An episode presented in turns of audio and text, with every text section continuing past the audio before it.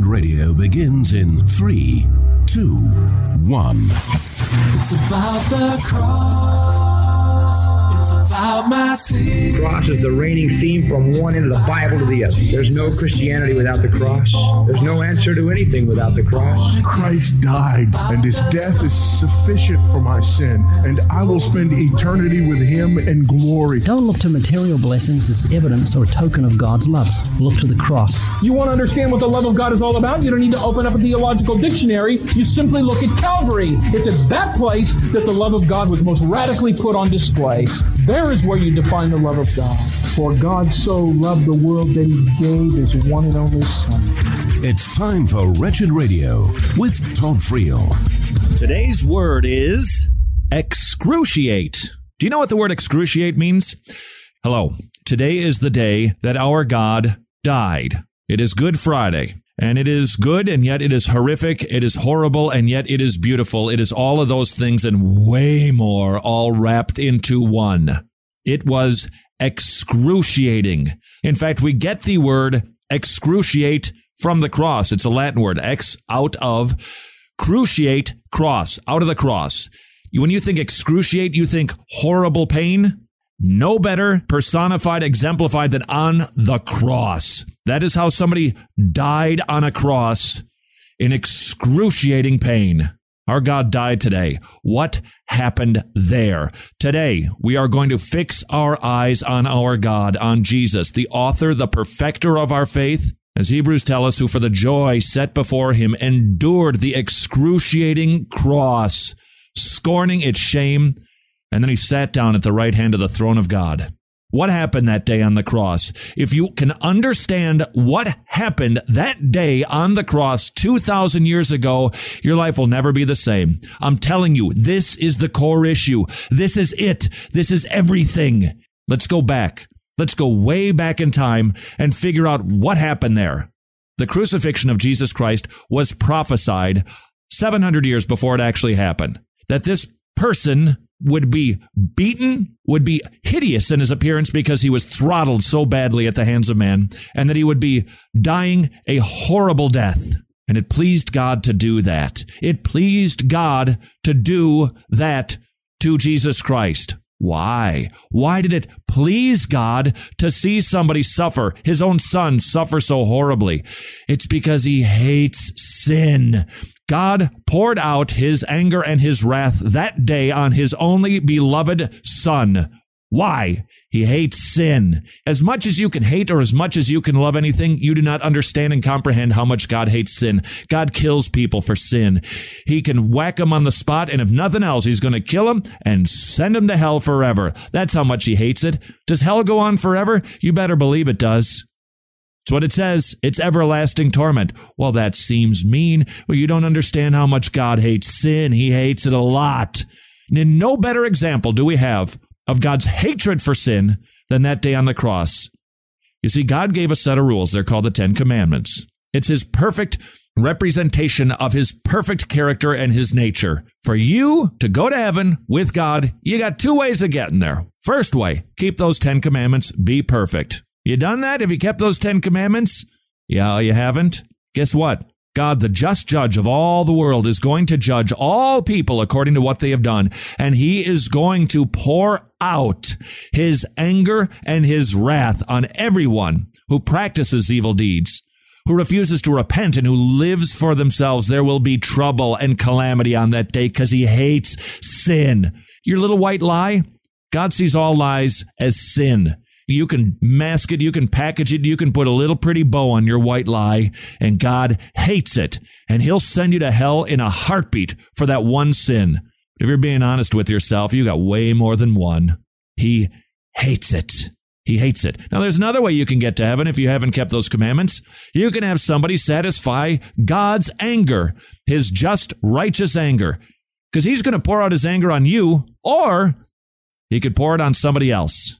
Somebody else could pay the fine for you, just as if you were standing in a courtroom and, and the judge, the just judge says, I have found you guilty. You are an offense to the state. You are an offense to the laws. You've offended me with your behavior and your, and your careless attitude toward the law. and I'm going to send you away forever. I have the right, I have the authority, I have the power, and I am right for doing it. But instead of doing that, he stands up, walks off of the bench, takes off his robe, wraps it around you, and says, But I'm going to pay the fine for you. I'm going to pay the fine for you. It's exactly what Jesus Christ did 2,000 years ago. He came down from heaven, the just judge who will judge you someday, came down from heaven and said, I'll pay the fine for you. And he took the anger and the wrath that God should pour out on you, and he poured it out on his only begotten, beloved Son, Jesus Christ. That's what happened. God hates sin, but amazingly, because he loves you and he loves me, and I can't figure out for the life of me why. I cannot figure out for the life of me why. Think of those secret sins. Think of the stuff that goes on in your brain. Think of the stuff that you've thought about. How's about the time you spent on the internet? How's about the thoughts when that babe walked by at the office? How's about, madam, watching that soap opera? How's about just those thoughts alone? And yet, somehow, despite all of that, he says, I love you so much. I'm going to come down off of my bench and I'm going to take the punishment to satisfy my judgment, my justice, my laws will be filled. Justice will be satisfied because I'm going to pay the punishment for you. That is the message of the cross. And if you do not know it and your walk has been in and out and hot and cold, you don't get it. There's two things you must remember. God hates sin, but he loves you. And there's no better place to understand that. There's no better place to get a handle on that than to go to the cross 2,000 years ago. This day, Good Friday, when Jesus Christ, God Himself, died for you. What happened there? I want you to consider before we get to the cross the health of Jesus Christ. Most people think that Jesus Christ, you know, blonde haired, blue eyed, six feet tall, wrong. Probably, according to these people who go back and they figure out based on the size of the skulls of people who lived that time, their bones, Jesus would be considered short in our day, average in his day about five two. That's it. Short hair, dark hair, probably curly, and not a good looking man because the Bible tells us there was nothing beautiful about him, nothing to attract us to him, nothing, boy, in our, our, our day and age when we get so attracted to the good looking people, nothing about him. Average looking fellow. I'm telling you something else. He was a man. He was a man's man. He was a carpenter. He was in not only good health, but he was strong. He walked a lot. He was in good shape and he was tough. That was our Jesus. He had to have been for what he endured. You need to know the night before he was crucified and the morning that he was crucified, he was forced to walk 2.5 miles in chains around town. When was the last time you went walking two and a half miles? You were pooped, weren't you? After after two and a half miles, man, you're done. Jesus did it without sleep and with a whole lot of stuff going on on his brain. Luke 22, 44. And being in anguish, he prayed more earnestly, and his sweat was like drops of blood falling to the ground. When Jesus was in Gethsemane before his trials began, he was stressed. He entered this day healthy, but he begins it stressed. Uh, with a stress that you, you and I can't get it. The only place in the King James Version of the Bible where the word agony is used, right here and the Greek word for agony, you should know, means to be engaged in combat. So Jesus is engaged in combat about what he is going to go through and go through what he does. You need to know that when the Bible says that he sweated great drops of blood, it's true. Let me give you two examples of this happening. The medical term for it is hemohidrosis. Here's how it works. The capillaries around the sweat pores become fragile and leak blood into the sweat. A case history is recorded in which a young girl who had a fear of air raids in World War I developed the condition after a gas explosion occurred in the house next door. Here's another report. A nun who, as she was threatened with death by the swords of the enemy soldiers, quote, was so terrified that she bled from every part of her body and died of hemorrhage in the sight of her assailants. It happens. And it was happening to Jesus because he was in agony. He was in combat. There was a spiritual war going on. He was stressed. And then he was walking. Have you ever been called before a judge, speeding ticket, whatever? You go to that room, man, you sit there sick to your stomach, don't you? That's over a speeding ticket. That, that's over a misdemeanor, nothing. Oh, something worse. Maybe they're going to send you to jail. Nothing compared to the trial that Jesus was facing. This was life or death. And he knew it was death. and he knew the type of death. He's walking, he's stressed, he's sweating drops of blood, he's standing in trial, multiple trials, by the way. And after Pontius Pilate has said, Which do you want, Jesus or Barabbas? And the crowd screams, Barabbas, had to break his heart. Do you remember Jesus Christ just a few days earlier came riding into Jerusalem from the Mount of Olives on a colt, humbly, in peace, a king? People were cheering him. They were applauding for him. Josephus says there might have been over uh, two and a half million people in Jerusalem at the time of the Passover. So when Jesus came entering in and, and they praised him and they threw palm branches before him and sang hosannas, it could have been hundreds of thousands of people. And what was Jesus doing? Crying for people he loved who refused him, who didn't get it. The people who were singing his praises, they didn't get it.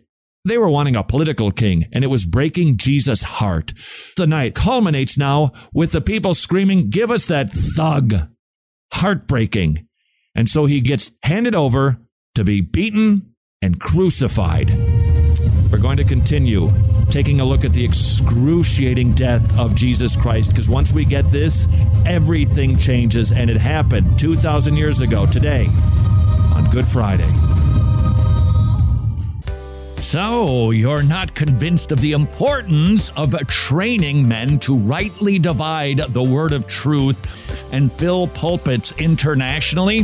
Fine then we'll let Paul Washer convince you. It is so important, not just important, it's absolutely essential to have a trained expositor of the scripture in every church. When we read through the book of Acts, we can see that the kingdom of God, the kingdom of Christ, advances as the word of God advances. Would you please consider joining the Masters Academy International in filling empty pulpits with men who can exposit the scriptures and advance the kingdom of God? It's a magnificent ministry with a generational impact. Please learn more about supporting TMAI at wretched.org slash pastor, wretched.org slash pastor for the Masters Academy International. Hey, thanks for listening to Wretched Radio today. You know, Acts 5:20 tells us to go stand and speak to the people in the temple the whole message of this life. We take that pretty seriously around here. With our programs like Wretched Radio and TV, Road Trip to Truth, and Transformed, we are reaching millions with the life-changing gospel of our Lord Jesus Christ through biblically sound productions. But we cannot do it without you. We need amazing people just like you to become ongoing monthly Wretched Gospel partners. We promise we don't waste your your money on jets or anything frivolous like that. In fact, 83% of every dollar goes directly to ministry. Together, we can reach millions with the gospel. So if you're prayerfully considering joining us on this mission, then head over to wretched.org slash donate or text the word wretched to the number 44321. And remember, we're not just grateful for your financial support, but we're also grateful for your prayerful support. Wretched, amazing grace, amazing gospel. I know how you're feeling at the thought of switching from traditional health insurance to Medi-Share, which is affordable biblical health sharing. That's a big decision, and it can be kind of scary, which is why Mrs. Friel and I researched Medi-Share and determined yeah, we can trust this ministry. Christians paying for the health needs of other Christians. It's a magnificent ministry. 98% member satisfaction rate. It's amazing. The average family saves $500 per month. If that sounds intriguing, and I hope it does, please do your research. Visit Medi-Share.com slash wretched, Medi-Share.com slash wretched, or call them and talk to a really nice person at 84434-BIBLE, 84434-BIBLE, 84434-BIBLE. Titles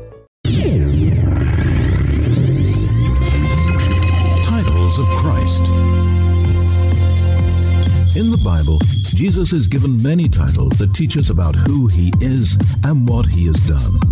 Jesus is called the mediator. God is holy and cannot have fellowship with sinful men. But Jesus is both righteous man and holy God, and through him we have direct access to God. This is Wretched Radio with Todd Friel. Hello, this is Good Friday Day. We have to focus on the cross. If you can get this, Your walk will change. It'll never be the same. I guarantee it. We're going back. Let me share with you some doctors. I do need to give a great deal of credit to one doctor, David Terasaka. He's a doctor who took a little look into what happened historically with the scourging, with the beatings, and with the crucifixion and how somebody died. Crucifixion was an art. They got good at it. They got real fine at it. Let's go to this doctor's report about this. He says this. They used a flagellum. You, they, you were stripped. You were completely naked. By the way, can you imagine more shame than being naked in front of your mom, your best friends, your family? Imagine the shame. And there's Jesus, King of Kings, Lord of Lords, stripped naked in front of a bunch of sadomasochists. I wonder how much mocking went on right there, right then. But these guys stepped up. They used something called a flagellum. You were tied to a post, which left your, your back entirely exposed. And then the flagrum or the flagellum, it was small pieces of bone and metal attached to a number of leather strands. The cat of nine tails is what they called it. Now, the number of the number of blows that Jesus took is not recorded in the Gospels, but it is pointed out in Deuteronomy chapter 25 verse 3. The number of blows was set at 40, but later reduced to 39 to prevent excessive blows by a counting error. The victim often died from the beating. 39 hits were believed to bring the criminal to, quote, one from death. Roman law, however, didn't put any limits on the number of blows given. According to Josh McDowell, during the flogging, the skin was stripped from the back, exposing a bloody mass of muscle and bone. Hamburger, according to one expert. It didn't get lacerated like Mel Gibson showed. It got ripped and it went through the muscles and their organs would fall out of their backs. That's what Jesus endured. And what do you think happened there? Extreme blood loss. Imagine how much you'd be bleeding if your skin was just entirely stripped off and the muscle? There was a ton of blood loss going on. So there, there he's stripped. They put a scarlet robe on him, put the old crown of thorns, put a staff in his right hand, knelt in front of him, mocked him some more, spit on him, and then took the staff out of his hands and struck him on the head and again and again. And then he was beaten by the Roman soldiers. Isaiah 56 tells us this I offered my back to those who beat me, my cheeks to those who pulled out my beard. I did not hide my face from mocking and spitting. That was written 700 years before it actually happened. What individual could possibly control and make that happen? Couldn't. This was all predestined, all of it that we read about and that we celebrate. Isaiah 52 14.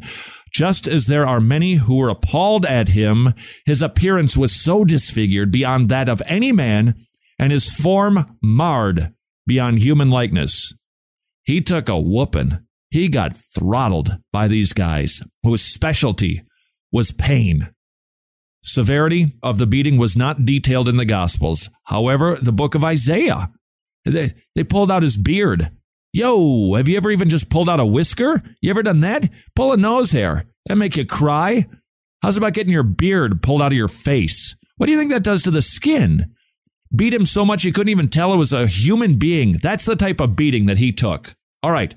So now all of this has happened. He's been getting beat. He's been getting scourged with the flagellum, the cat of nine tails. He's got the crown, the hat of thorns on his head, and now he walks about 650 yards, carrying not the whole cross, but nonetheless, he carried something called the patibulum across his shoulders. It was just the crossbar. Weighed about 80 to 110 pounds. In a situation in a state like that, can you imagine what that would be like? That's what he did. So he carried it. He carried it for 650 yards. And then he gets onto the cross. Let's take a look and see what happened there. Psalm 22, 16 and 17. Dogs have surrounded me. A band of evil men has encircled me. They have pierced my hands and my feet. I can count all my bones. People stare and gloat over me. The crucifixion was prophesied a lot in the Old Testament. You just heard it from Psalm 22. Take a look at Isaiah 52, 13 says this my servant will act wisely he will be raised and lifted up and greatly exalted and then in john 3 jesus refers back to that that he would be a fulfillment of that prophecy hey that's supernatural that isn't coincidence you can't control that type of stuff that's supernatural business going on there. Just as Moses lifted up the snake in the desert, so the Son of Man must be lifted up. All kinds of foreshadowing in the Old Testament fulfilled when Jesus Christ was nailed to a cross. Crucifixion site? We read, was purposely chosen to be outside the city walls because the law forbade such within the city walls for sanitary reasons.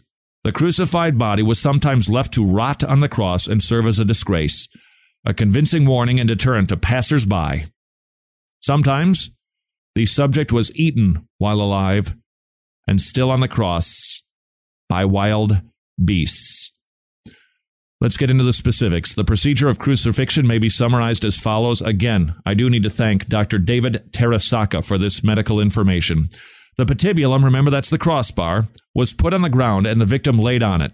Nails about seven inches long and with a diameter of one, one centimeter, that's about three eighths of an inch, were driven into the wrists. Maybe higher up, maybe lower down, they were nonetheless driven through the body which, by the way, would be right in the, the vicinity, the area of the median nerve, causing shocks of pain to radiate through the arms. It was possible to place the nails between the bones so that no fractures or broken bones occurred. Studies have shown that nails were probably driven through the small bones of the wrist, since nails in the palms of the hand would not support the weight of a body. That's, by the way, why they tied those cords around his forearms, because otherwise it might rip. So it was a little extra support. Very thoughtful of them. In ancient terminology, the wrist was considered to be part of the hand. Standing at the crucifixion site would be an upright post called the stipes, standing about seven feet high. Wasn't way up in the air, just barely off the ground. In the center of the stipes was a crude seat called a sedulum, which served as a support for the victim. The patibulum, that was the crossbar, was then lifted onto the stipes, and the feet were nailed to the stipes. To allow for this, the knees had to be bent and rotated laterally, being left in a very uncomfortable position. And then what was called the titulus was hung above the victim's head. And that's why we think that Jesus was hung on a T cross. There are a lot of different shapes of cross. You had an X cross, for instance, or you had one with the bar on top, the patibulum on top. Well, you couldn't hang something, that sign. The titulus couldn't have gone above it. So we think that that's why it was a T cross. Now, you should know this also. Recently, they've been finding some of these nails at crucifixion sites that are only so many inches long. They weren't long enough to actually go through a foot on top of another. You couldn't go through two feet and then be nailed in the wood. So they think now that instead of one foot on top of the other, they had them straddle the cross and then the nails were banged through the Achilles. Physical suffering on the cross. Psalm 22, 14, 15. I am poured out like water and all my bones are out of joint. My heart has turned to wax it has melted away within me. My strength is dried up like a potsherd, and my tongue sticks to the roof of my mouth. You lay me in the dust of death. Don't know if you remember seeing Gracia Burnham being interviewed by whoever, Dateline 2020, whatever the special was, after she and her husband, or she was rescued, her husband was killed, Martin and Gracia Burnham, when they were acting as missionaries.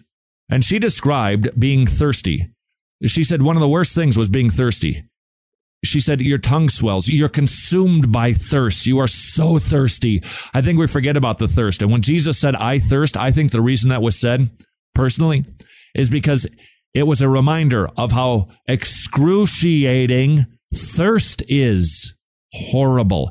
Gracia Burnham said it was, it was one of the worst things of the whole ordeal. You're consumed by it. You can think about nothing else.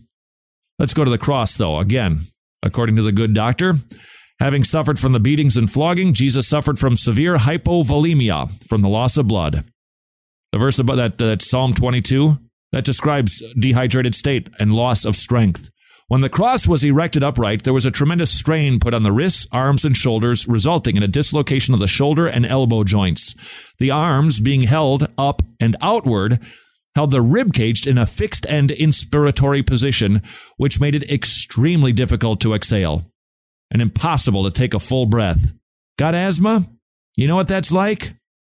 Can't get a full breath? You ever find yourself doing that? Just to suck in a big one so your lung. Uh uh-uh, uh. Forget it. For six hours, not for Jesus. Couldn't get a full breath. The victim would only be able to take very shallow breaths, which incidentally would explain why we just have those short statements from Jesus. As time passed, the muscles from the loss of blood, loss of oxygen, and the fixed position of the body would undergo severe cramps and spasmodic contractions. Death by crucifixion, according to the good doctor. Here's how it happened shallowness of breathing causes small areas of the lung to collapse Decreased oxygen and increased carbon dioxide causes acidic conditions in the tissues. That's got to feel good. Fluid builds up in the lungs, and the heart is stressed and it eventually fails. It's a slow, awful, torturous process. The worst, the absolute worst. So there hangs our Jesus, our God, having been beaten, punched, scourged, flogged, spat upon, had to walk, carry stuff, his back shredded on that rough cross, hanging there with nails through his hands, through his feet, struggling for breath. And Isaiah 53 tells us that it pleased God to do that because God hates sin and yet he proves his love and dies for us while we were yet sinners. Let today be the day that grace becomes amazing. Get it today. Go to the cross. Know your church fathers. Cyprian was a 3rd century theologian from Carthage, North Africa, where he served as bishop until he was beheaded under Emperor Valerian. Cyprian authored a book called On the Unity of the Church, stressing the unity of the universal church as well as the importance and authority of the local church. This is Wretched Radio with Todd Friel. Let's go back. Let's endure the cross with Jesus. Let's see what he went through for us because God hates sin and yet he proves his love and dies for us while we were yet sinners. Let today be the day that grace becomes amazing. Get it today. Go to the cross. Understand how brutal, how awful, and yet how beautiful and amazing it was. And then humble yourself before Almighty God. Pour your heart out to Him. Put your trust in Jesus Christ. And I'm telling you, it will not be the same. Your walk, which has been a failure to date, will change because you won't have a choice. It won't be your walk. It'll be God walking in you. Let's go to the cross. What happened there? Specifically, medically, I'm reading from a doctor's report. This is how one dies of crucifixion. Quote, it appears likely that the mechanism of death in crucifixion was suffocation. The chain of events which ultimately led to suffocation are as follows. With the weight of the body being supported by the sedulum, that's that little seat, the arms are pulled upward. You're just getting stretched out. This caused the intercostal and pectoral muscles, your chest muscles, to be stretched. Furthermore, movement of these muscles was opposed by the weight of the body. With the muscles of respiration thus stretched, the respiratory bellows became relatively fixed. As dyspnea developed and pain in the wrists and arms increased, the victim was forced to raise the body off the sedulum, thereby transferring the weight of the body to the feet.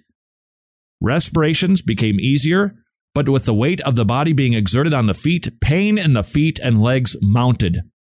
When the pain became unbearable, the victim again slumped down in the sedulum and the weight of the body pulling against on the wrists and again stretching the intercostal muscles. Thus, the victim alternated between lifting his body off the seat in order to breathe and slumping down on the sedulum to relieve pain in the feet. Don't forget, rough timber, hamburger back, up, down, up, down, gasping for air. Eventually, he became exhausted or lapsed into unconsciousness so that he could no longer lift his body off the seat. In this position, with the respiratory muscles essentially paralyzed, the victim suffocated. Goes on. Due to shallow breathing, the victim's lungs begin to collapse in small areas, causing hypoxia and hypercarbia. A respiratory acidosis with lack of compensation by the kidneys due to the loss of blood from the numerous beatings resulted in an increased strain on the heart with beats faster to compensate. Fluid builds up in the lungs. Under the stress of hypoxia and acidosis, the heart eventually fails. There are several different theories on the actual cause of death. One theory states that there was a filling of the pericardium with fluid which put a fatal strain on the ability of the heart to pump blood. Another theory states that Jesus died of cardiac rupture. The actual cause of Jesus' death, however, may have been multifactorial and related primarily to hypovolemic shock, exhaustion, asphyxia, and perhaps acute heart failure. A fatal cardiac arrhythmia may have caused the final terminal treatment. That is how Jesus died, and it was predicted 700 years earlier. We turned our backs and looked the other way as he went by. He was despised and we did not care. Yet it was our weaknesses he carried. It was our sorrows that weighed him down. And we thought his troubles were a punishment from God for his own sins, but he was wounded and crushed for our sins that God hates. He was beaten that we might have peace. He was whipped and we were healed. All of us have strayed away like sheep. We have left God's paths to follow our own, yet the Lord laid on him the guilt and sins of us all. He was oppressed. He was treated harshly, yet he never said a word. He was led as a lamb to the slaughter, and as a sheep is silent before the shears, he did not open his mouth. From prison and trial, they led him away to his death. An excruciating, painful, torturous, miserable, horrible, unimaginable death it was. For six hours, from 9 a.m. until 3 p.m. in the afternoon, Jesus Christ hung there while God poured out his anger and his wrath. And as verse 10 in Isaiah 53 says, it pleased God because he hates sin, and there's no forgiveness of sin without the shedding of blood, and so shed his blood he did and now it is imperative. It is imperative that we understand that message. What? The cross. What? As hideous a description as I just gave to you, it, it, unless you see it yourself, you, you'll never fully appreciate it. I would like to share with you some quotes from a wonderful book by John MacArthur called Hard to Believe The High Cost and Infinite Value of Following in Jesus. From both the Greek and Roman points of view, the stigma of crucifixion made the whole notion of the gospel claiming Jesus as the Messiah an absolute absurdity. A glance at the history of crucifixion in first century Rome reveals what Paul's contemporaries thought about it. It was a horrific form of capital punishment, originating most likely in the Persian Empire, but other barbarians used it as well. King Darius crucified 3,000 Babylonians. Alexander the Great crucified 2,000 from the city of Tyre. Alexander Jannaeus crucified 800 Pharisees while they watched soldiers slaughter their wives and children at their feet. This sealed the horror of the crucifixion in the Jewish mind. Romans came to power in Israel in 63 BC and used crucifixion extensively. Some writers say authorities crucified as many as 30,000 people around that time. Titus Vespasian crucified so many Jews in AD 70 that the soldiers had no room for the crosses and not enough crosses for the bodies.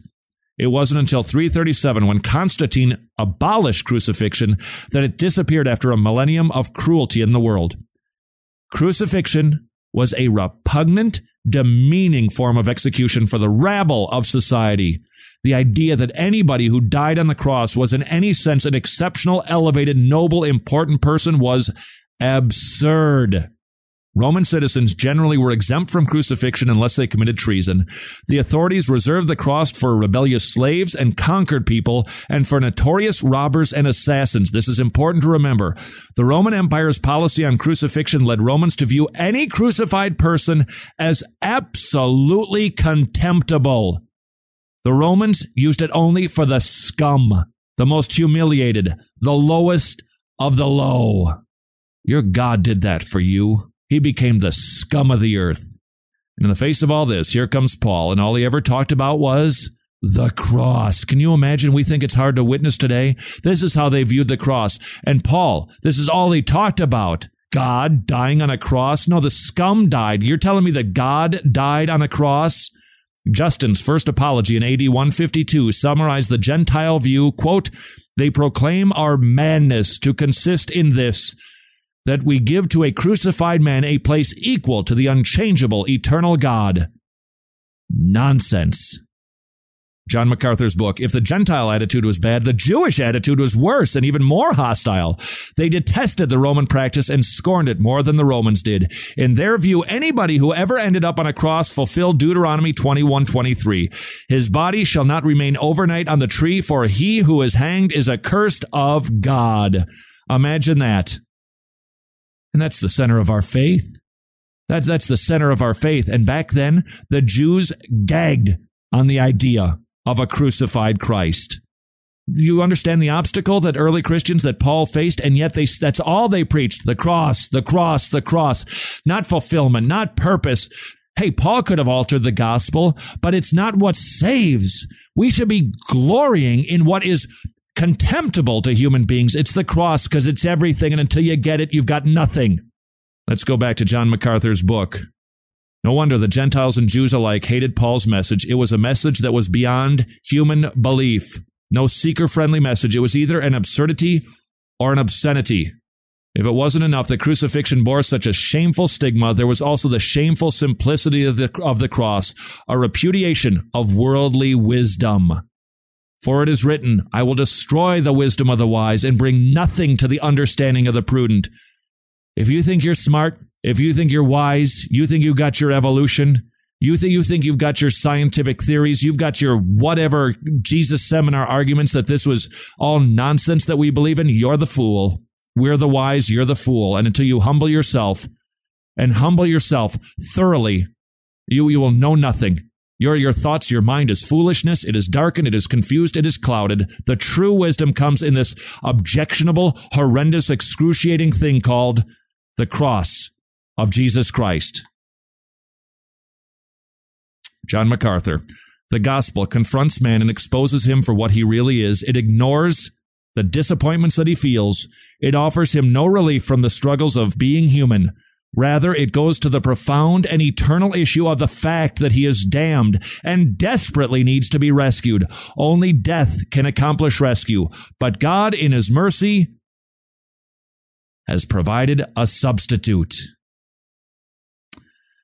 There's a lot of messages being preached out there today that say, oh boy, believe in Jesus and it's all going to be grand.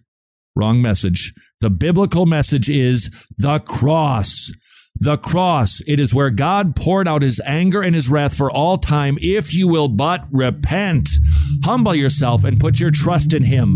It demands it. It was hideous. It was awful. It was what you deserve, and he took it instead. And while we look at it and we cringe, and the Jews and the Gentiles of like thought it was horrendous, and it was nonsense, and it was grotesque, it's beautiful, and it's wonderful. And we've got to go there if we're gonna get it straight and if we're going to get soundly saved.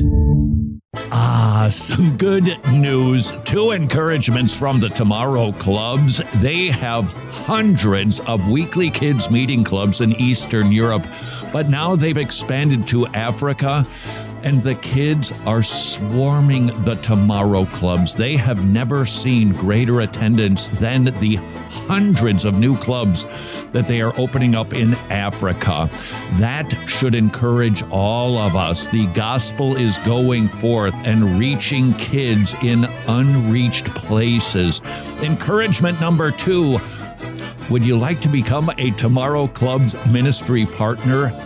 Your support will help the Tomorrow Clubs open up even more Tomorrow Clubs and reach even more kids with the gospel. Please consider becoming a ministry partner at tomorrowclubs.org slash wretched, tomorrowclubs.org slash wretched.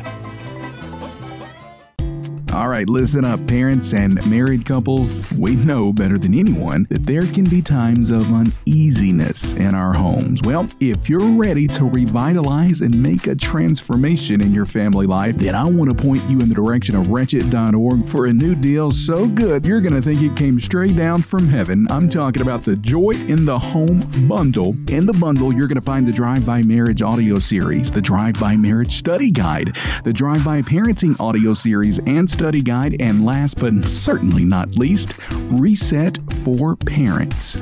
Now, understand this isn't a magical potion that's going to make everyone in your home behave, but it's the next best thing. So, what are you waiting for? Hurry up, head over to wretched.org right now and jump on the path that's going to help you bring joy back into your home.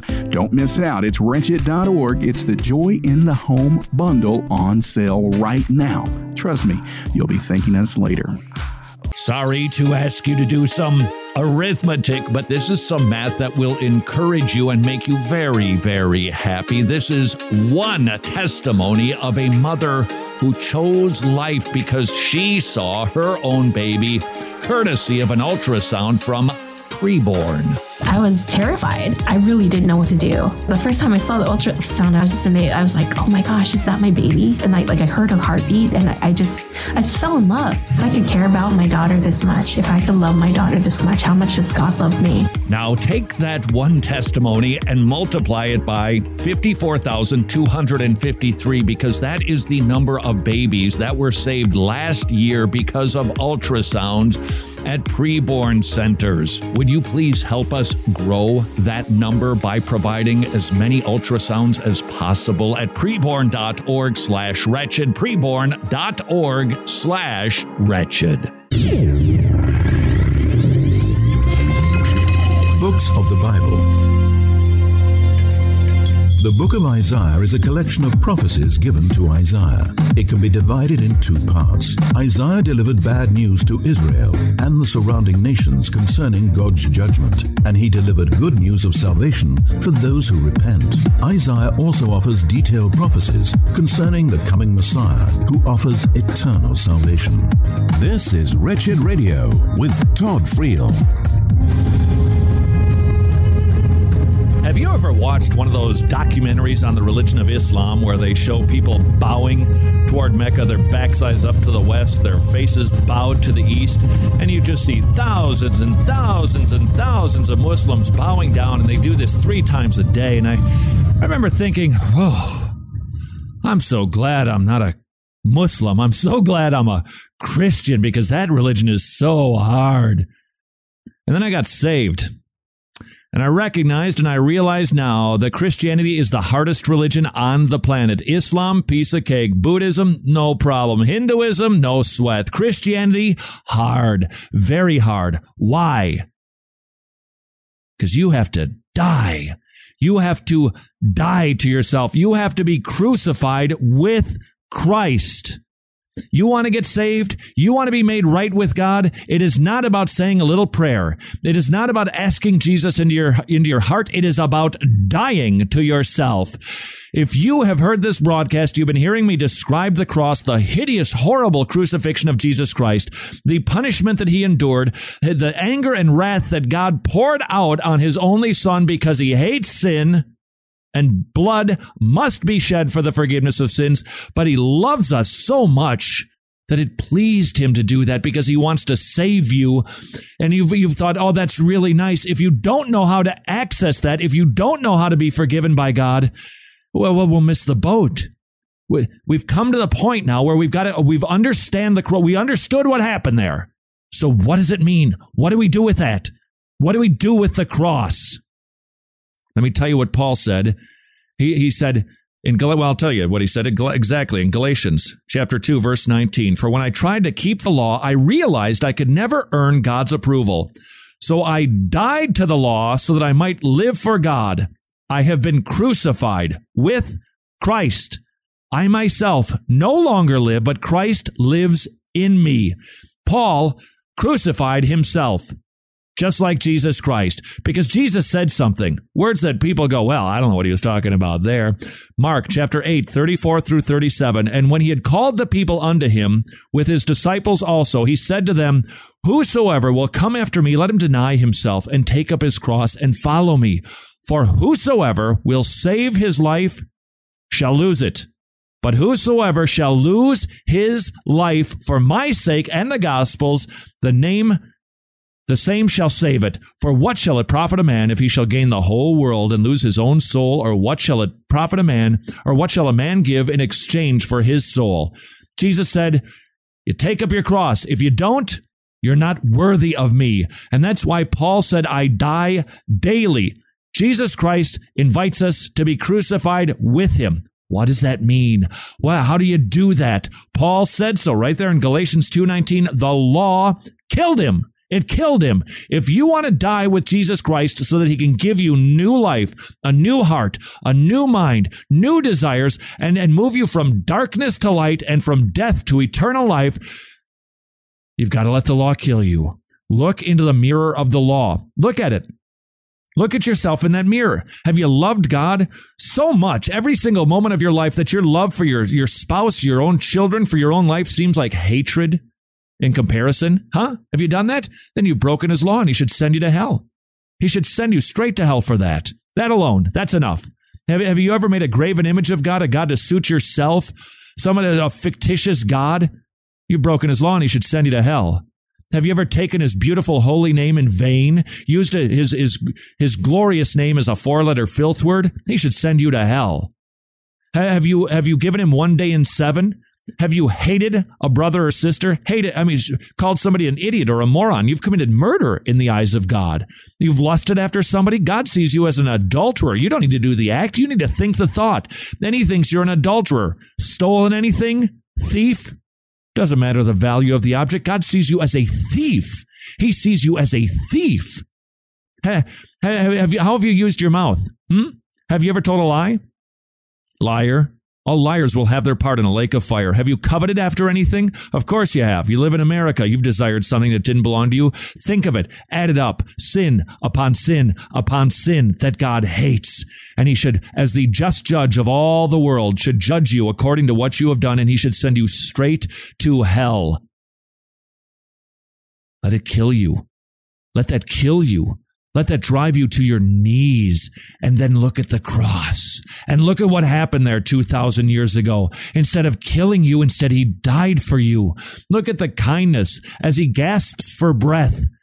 He did it because he loves you. As you, as you think about how he deserves to send you to a lake of sulfur, think instead how the nails pinned his hands to a tree. And let that kindness that amazing kindness, that amazing grace drop you to your knees. Die. Humble yourself before the mighty hand of God. I want to take you to Romans chapter 6, verse 2. Romans chapter 6, verse 2 says this Since we have died to sin, how can we continue to live in it? Or have you forgotten that when, when we became Christians and were baptized to become one with Jesus Christ, we died with him? For we died and were buried with Christ by baptism. Romans chapter 7 verse 4. So this is the point. The law no longer, longer holds you in its power because you died to its power when you died with Christ on the cross. And now you are united with the one who was raised from the dead. As a result, you can produce good fruit. That is good deeds for God. You won't be controlled by an old nature anymore. He's going to give you a new nature, but that old nature has to die. Let the law kill it today. Not your flesh. You're not going to commit suicide and jump off of a bridge. You, that thing inside of you, it's done. Let the law kill it. And then fall before the before the, the throne of God and beg for mercy. He died to give it to you. There's nothing that he would like more than to save you today. So I'm going to beg you. I'm going to beg you. 2 Corinthians 5 says this Since we believe that Christ died for everyone, we also believe that we have all died to the old life we used to live. He died for you so that you can receive new life and you'll no longer live to please yourself. Instead, you'll live to please Jesus Christ. You don't understand why uh, some of these people, they live for Jesus Christ, but you don't seem to be. You haven't died yet. Love Jesus. Why should you? Why should you? You're not in a right relationship with him. You haven't understand the exceeding sinfulness of your sin and his amazing sacrifice and amazing grace. Grace isn't amazing to you. It's only intriguing because you don't understand what a wretch you are. Let the law show you what a wretch you are. And then look at his kindness and let it kill you and die to yourself. Then put your trust in Jesus Christ. Verse 17 Those who become Christians become new persons. You're not the same anymore. The old life is gone. A new life has begun. If you are not a new creation, you are not in Jesus Christ. Examine yourself. See if you are on the tr- you are in the truth. Make your calling and election sure. I urge you, as though Christ himself were here pleading with you, be reconciled to God. This is not about happiness. It's not about purpose. It's not about territory expansion. Jesus Christ did not get brutally beaten, whipped, and killed so that you could be happy. He did it so you could be made righteous. That is it. For God made Christ, who never sinned, to be the offering for our sins so that we could be made right with God through Christ. And so today, Good Friday, as God's partner, I beg you to not reject this marvelous message of God's great kindness. For God says, at just the right time, I heard you. On the day of salvation, I helped you. Indeed, God is ready to help you right now. Today is the day of your salvation. But you must humble yourself before the mighty hand of God. He will exalt you in due time. Pull off of the road, pour out your heart to God, and put your trust in Jesus Christ. Let His law kill you, and let Him give you new life. When I saw